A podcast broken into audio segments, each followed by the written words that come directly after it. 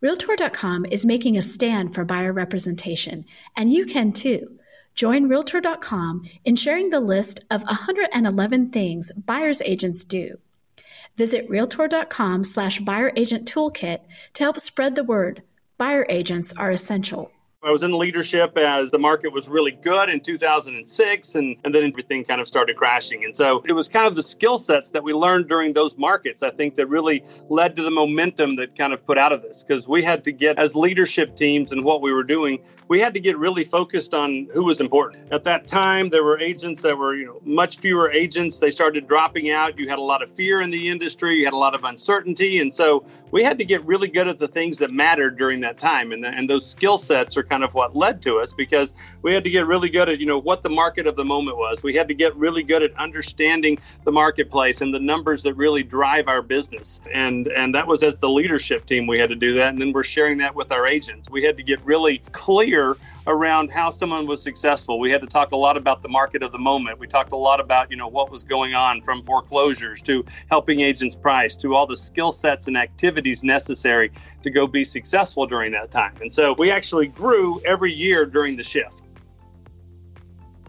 Welcome to the Real Trending Podcast, where your host, Tracy Velt, editorial director of Real Trends, interviews the brightest minds in real estate. Each week, brokerage leaders, top agents, team leaders, and industry experts join Tracy to share trends, their secrets to success, and the lessons they learn navigating this ever changing industry. Before we begin, here's a word from our sponsor. Some things just go together perfectly. PB&J, chocolate, and well, anything, and real estate agents and independent mortgage brokers. As a real estate agent, you help your home buyers find the perfect home and as your local partner, a mortgage broker can help you also deliver faster closings, lower wholesale rates, and lower monthly payments. So find your perfect partner now at findamortgagebroker.com. Powered by United Wholesale Mortgage LLC, Equal Housing Lender, NMLS number 3308. Welcome to the Real Trending podcast, where we speak to the brightest minds in real estate about leadership, business growth, trends, and strategy. I'm your host, Tracy Velt, editorial director of Real Trends. Today, I'd like to welcome Smokey Garrett, operating partner of Keller Williams The Go Network, ranked number 11 by transaction sides and number 15 by sales volume in the 2020 Real Trends 500 rankings. So, welcome, Smokey. Well, thank you. Thank you for having me. I, I, I, might question you on the brightest minds in real estate. I guess they were gone, so you got me today. So I'm I, I am honored to be on here and uh, spend a few minutes with you. Well, I don't know if I'd say that because I'm going to go through some research that um, Steve Murray recently put together for us. And he did a 10 year look uh, from 2011 to 2020 on 731 brokerage companies who have been on the rankings um, during those 10 years. And you were basically number one all around uh, number one by sales volume, number one by agent growth, number one by transaction sides. Obviously, you could say that a lot of that growth is M&A um, as you've consolidated some of the Keller Williams offices. However, you are also number 12 in growth and agent productivities, um, and the mergers don't explain that. So I kind of wanted to get your take on your growth during those 10 years, maybe some mm-hmm. of the key happenings or key things that you did to really um, maintain that or, or grow your your agent productivity. Mm-hmm. Right. And so, well, you know, it's been I've been in real estate business goodness for for over 20 years. I can just say it that way. Over 20, almost 25 years. And so I, I think from 2011 was when we kind of began. If you, if you use that time frame, from 2011 is when we began kind of climbing out, and and every year got a little better after after the shift. And so I actually think I want to go back, and I'm sorry, I'm going to go back a tad bit farther as to why we had a lot of success through that because you know we were in the leadership. I was in leadership as the market was really good in 2006. And, and then in 2007, 2008, 2009, everything kind of started crashing. And so it was kind of the skill sets that we learned during those markets, I think, that really led to the momentum that kind of put out of this because we had to get, as leadership teams and what we were doing, we had to get really focused on who was important. Agents, you know, eight, there were at that time there were agents that were, you know, much fewer agents. They started dropping out. You had a lot of fear in the industry. You had a lot of uncertainty, and so we had to get really good at the things that mattered during that time. And, the, and those skill sets are kind of what led to us because we had to get really good at, you know, what the market of the moment was. We had to get really good at understanding the marketplace and the numbers that really drive our business. And, and that was as the leadership team, we had to do that. And then we're sharing that with our agents. We had to get really clear around how someone was successful. We had to talk a lot about the market of the moment. We talked a lot about, you know, what was going on from foreclosures to helping agents price to all the skill sets and activities necessary to go be successful during that time. And so we actually grew every year during the shift. As while other companies were going backwards, we actually grew every year during that time. And that kind of led to the momentum that started happening after that. Because in 2011 happened and then and then 12 and the market just kind of kept right on going up through that entire process. Um, and and our market center continued to be outperforming everyone there. You know, we have we definitely stayed to our principles and who we are as an organization. We were an agent centric, agent led organization that got in partnerships with our agents and it was the environment that we had kind of created during that time that really began to attract people. And and yes, as you mentioned, we did have mergers and acquisitions as we did that, but it was kind of that foundation that we came out of the shift with that we, we really helped us and shaped who we were as a leadership team. And it was that environment then that we created that allowed a lot of the rapid growth as we went through there.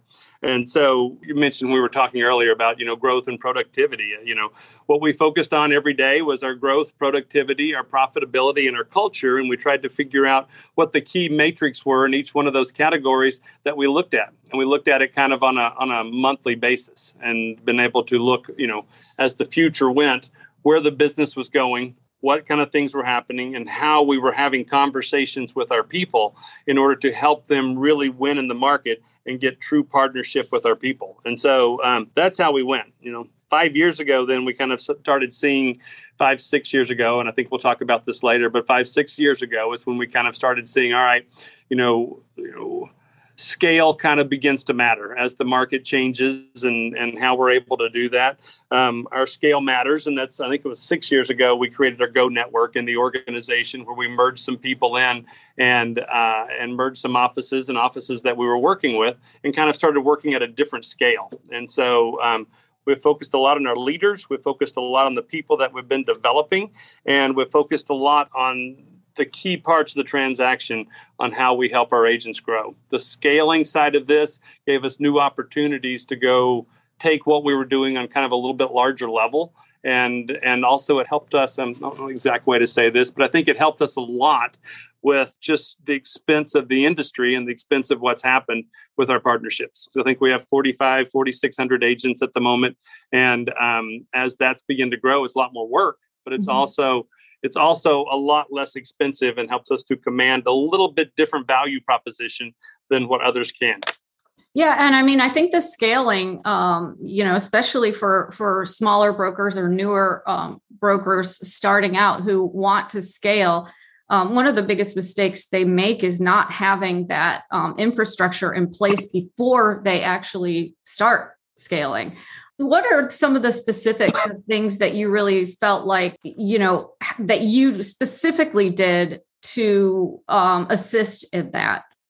Um, you said the leadership team. What do you mean by that? Well, I think we've focused a lot as as we have built. Numbers have become a part of our organization, but it's not just what the numbers are. We all look at numbers and and they mean all kinds of different things. And you know, I was taught a long time ago if you torture the numbers long enough they'll confess to anything. And so you gotta you gotta look at really what the numbers are are saying but it's the numbers in terms of the market and how things work. What happens is um, as a leadership team the leader our team leaders what we call them in our in our organization team leaders office managers brokers whatever they whatever your term is you're always looking at business 90 days down the road. And mm-hmm. so whatever our agents activities are things that are happening today happen 90 days you're going to see the results of those 90 days down the road as an operating partner or or the leader of the organization you're always looking kind of one year down the road and and how things are working and what you're going to need. And so if we're focusing on making our agents not just good agents but we're focused on making our agents great business people great business leaders in there. And and so we do you know we've always done this but you you're always looking at developing your next set of leaders. And that's really what's attributed to our organization so much is we have had a phenomenal group of people and leaders that we've got to work with and we've got to actually be in business with both as agents and then moving into the leadership position of their next opportunity.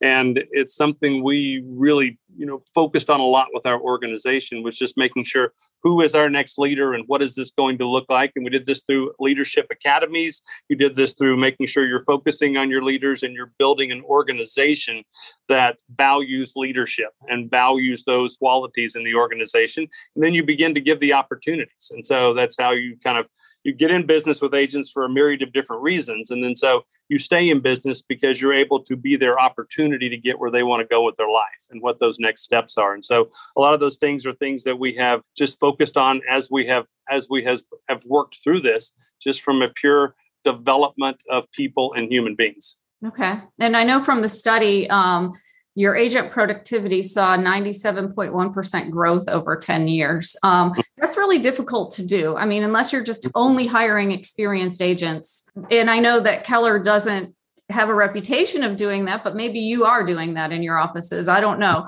Um, I know that the training is really important to Keller Williams. So hiring a new agent is not a big deal because they are going to train them through the process. So tell me a little bit about what you attribute your agent productivity success to.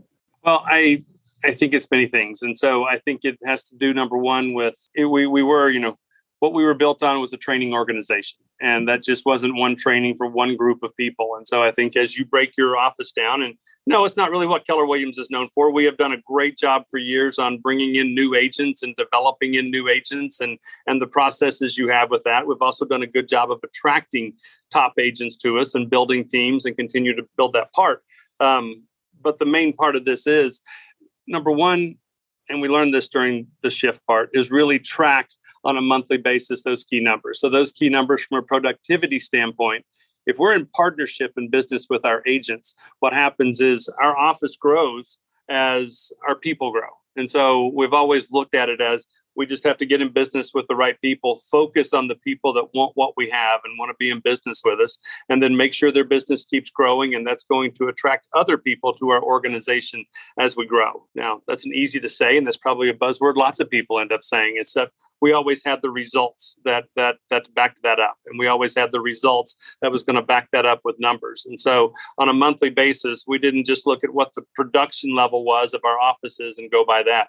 We looked every month. We had a we called a PPP report, but it was a it was something that looked at how many of our agents are being productive, how many of our agents are being able to take a listing, how many agents are working with buyers, who had closings, how many had pending. So we break it down by the individual agent, and then we're able to tailor our training and our our, our help to the specific group's needs on where the market of the moment was or what's going on at that time. And so we actually broke our organization down as we grew, not to just say, here's the latest and greatest training class or here's a title company coming in. They're great but to, to do some sort of class but very action based very specific training that met the agents where they were at the moment in that time. And so we were able to segment out our offices and the people within inside of our offices and give them the help and training that they needed at that time. So understanding our organization and the training behind that was was kind of key for us because we didn't have to just throw a whole bunch of stuff up against the wall and see what sticks. We're able to say this is the group of agents that need this type of training right now and we're able to provide that training and that help. And so, whether that's through a coaching program, whether that's through a training class, whether that's through helping. And so, we became very effective once we created the muscle of being able to look at numbers and having our, our people understand the numbers. Now we're being very we're being very strategic with our conversations, not just having a bunch of things and trying to have one one size fit for all. And then once you have it, once you have the numbers and have results, you can start pushing the results because you have numbers and actually real stats and real people that are actually having success. So now you take that and that begins to build the culture of the organization. Yeah, that that's really um, and so smart, and I think that it's something that a lot of brokers really struggle with, um, being that you have to wear many hats and figure out many things. You know, so the idea of breaking it down per agent especially in some of the bigger companies, it, it gets difficult. Mm-hmm. So Oh well, yeah. I mean, I mean, I mean, absolutely. And you know, every everyone, I'm sure, slows down and, and looks at their agents. You look at your productivity, and and Mhm. you know, I, I think we start and and I did this. We start a lot with you know getting really creative with how we help things and how how we entertain. You know, we almost entertain our agents as opposed to really you know have result type expectations of our agents and you get mm-hmm. them to a class by entertaining them but you want to have very effective training classes that are really help them get where they want to go and so that was that was something that we did. We just we we focused on we looked at we delivered that on a on a daily basis with our with our people. And like i said looking down the road if you understood the market where the market was going you understood what the needs of your people were we're a representation of the entire marketplace. And so if it's working for our agents and our people then it's going to work for the whole marketplace. And so, if we're able to segment out the different needs of the people, now we're able, like I said, to get very strategic um, and surgical with our conversations. And that's really helping them to get through what they need to get through as we're moving forward together.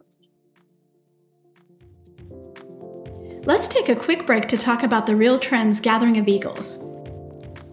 Hi, real estate leaders. It's Tracy Velt, editorial director of Real Trends. And I wanted to take a moment to highlight uh, two upcoming events that we have running back to back. The first one is on June 26th. It's our Deal Makers Conference. And this is not just for real estate leaders who are interested in buying or selling a company. This really speaks to profitability and how to um, build a brokerage with value We'll also talk about some trends in the merger and acquisition and brokerage valuation business. Um, Steve Murray is hosting the event, and we've got some great speakers for you. Immediately following that is our annual Gathering of Eagles, which will run on June 27th through the 28th. This event is for real estate leaders, association executives, um, your entire C suite, as well as team leaders. And we've got some some great speakers and topics where we're covering everything from mortgages entry into real estate to recruiting and evolving business models, highlighting some of the different business models that are, are your competitors today. We've also are looking into improving capture rates of core services, talking about managing relationships with top teams, and we've got more. In addition, Larry Kendall is our keynote speaker. And in addition to his keynote, he's doing a special ninja workshop. It's a limited um, audience, so it's first come, first serve. So we'd love to have you register for the Gathering of Eagles. Again, it's at the Broadmoor Hotel in Colorado Springs, June 26th through the 29th. The 26th is our Deal Makers Conference, it's a separate registration from the Gathering of Eagles. You can find out everything by going to realtrends.com and clicking on the events tab. Thanks so much and hope to see you there. And now back to the podcast.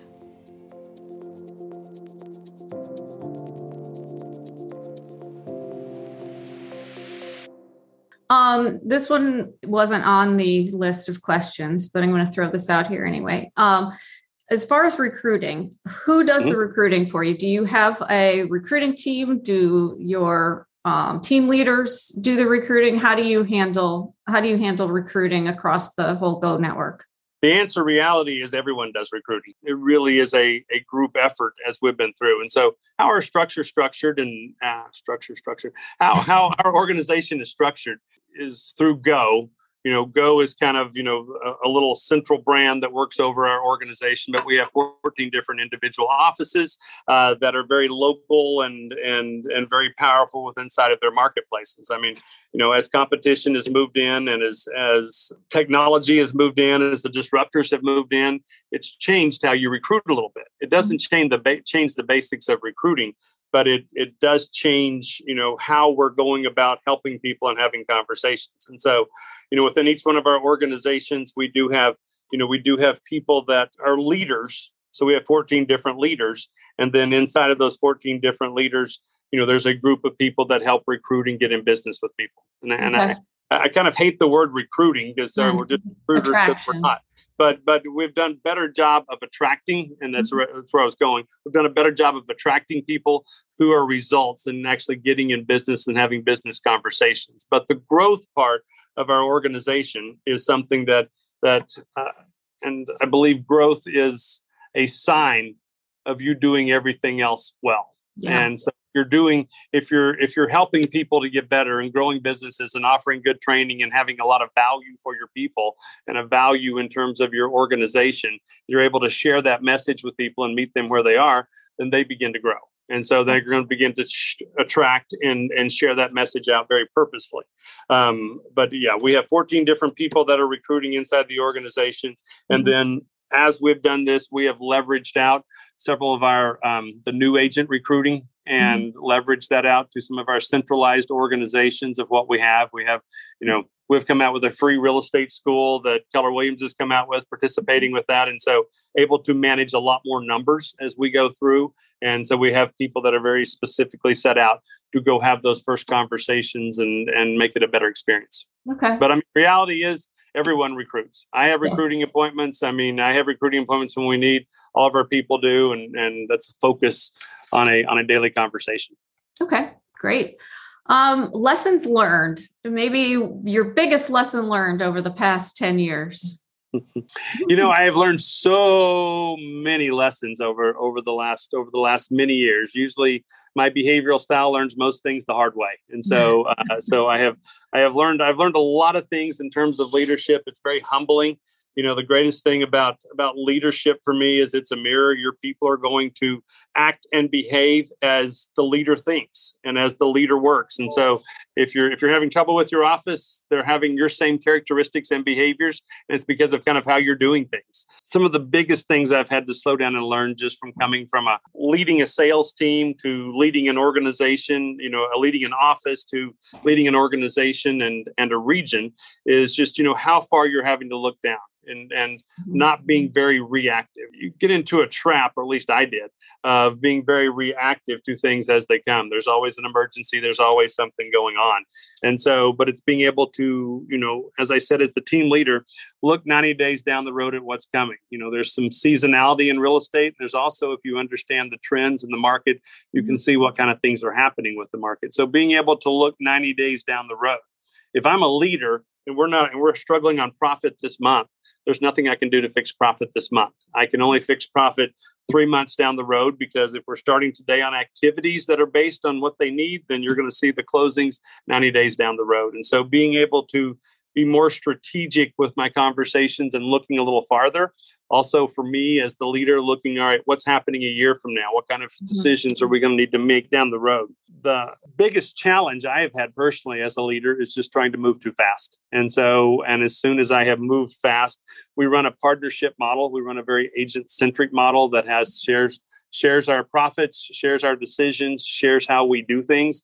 Um, I've always gotten in trouble, and my people have always let me know when we start moving out too fast from where we're going without taking time to explain the why and the how of where we're going. And so I've I've I've always had to make sure that I'm making sure I'm in business and relationship and listening to our people and understanding, and also taking time just to slow down.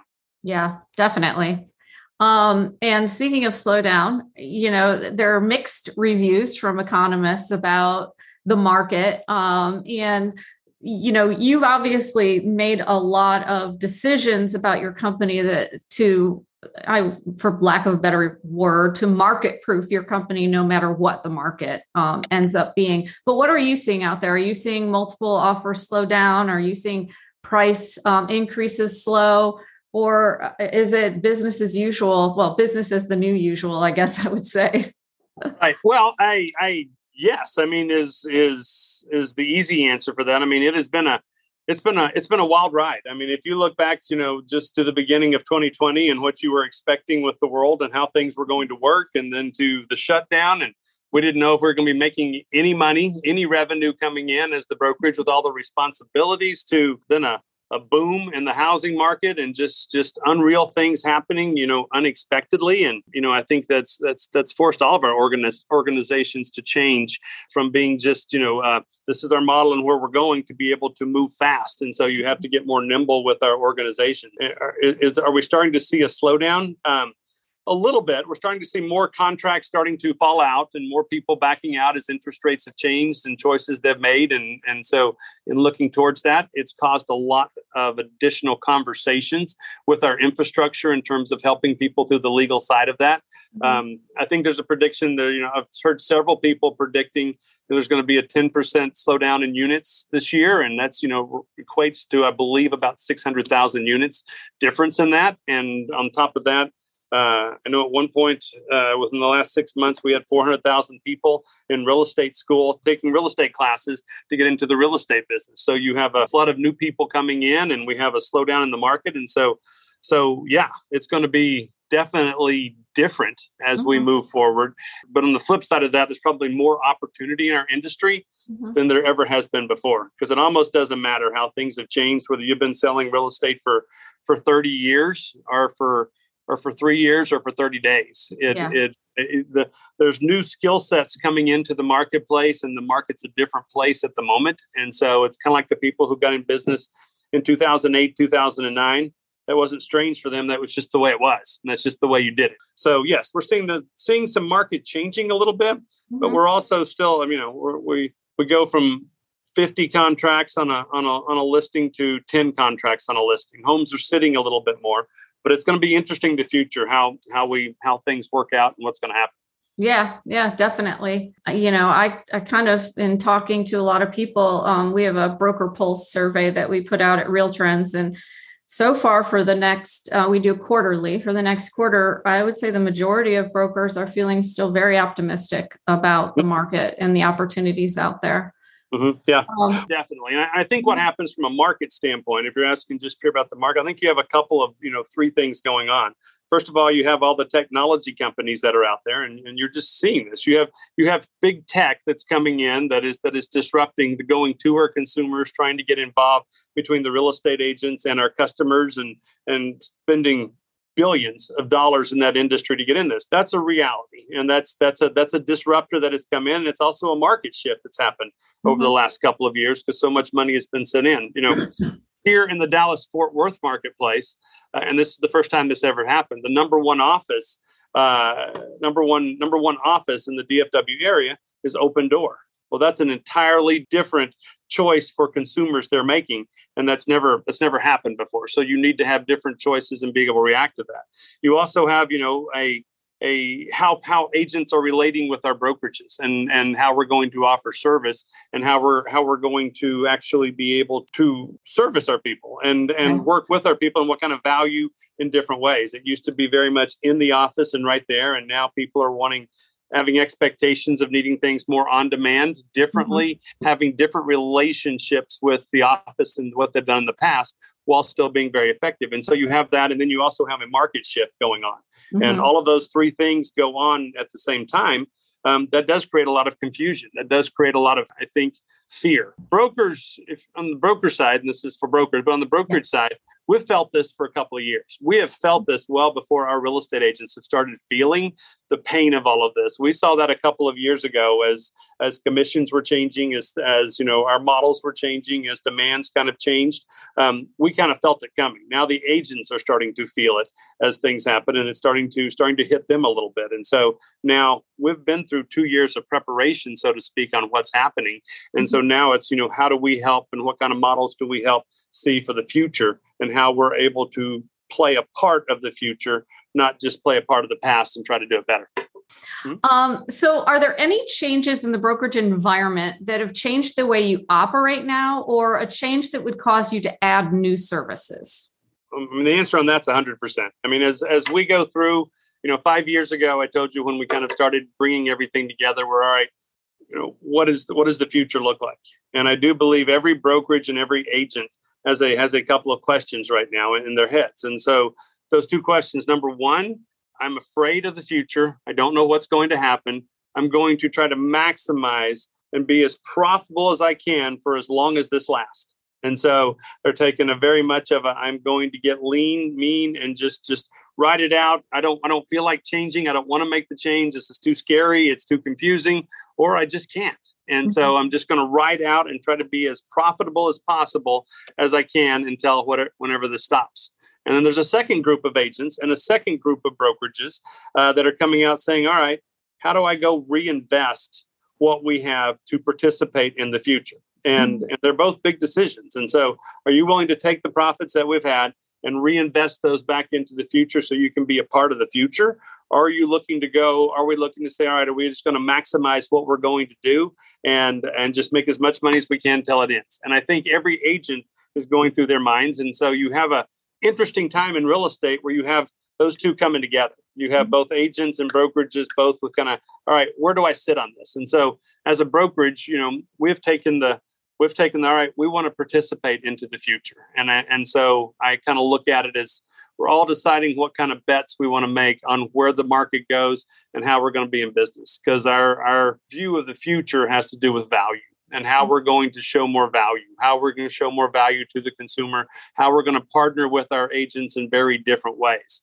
For example, with Opendoor, that's a different model. You're not mm-hmm. going to really handle that with a script for very long. You can script around it for a while, but mm-hmm. you need to have real answers for it. Those are those are, you know there's a difference in in you have a condition versus an objection. These market are condition markets, which you have to have real answers for. And yeah. so we do view the agent in the future as a home advisor not just the transactional type agent. And that's the transition that we look at. And that has to do with investing in technologies that help our people and technologies and helping our individual agents to get to have the type of life they want to have. We're focusing more on their life as as a wealth and yeah. how they create wealth in their life and how we're able to be that partner not just on helping them sell more houses but also create a bigger life as they go you know some agents are looking for i need more services and willing to give a higher split for someone else to do it. Some agents are saying i just need help being able to negotiate through the technology and negotiate through what's happening in a partnership type platform.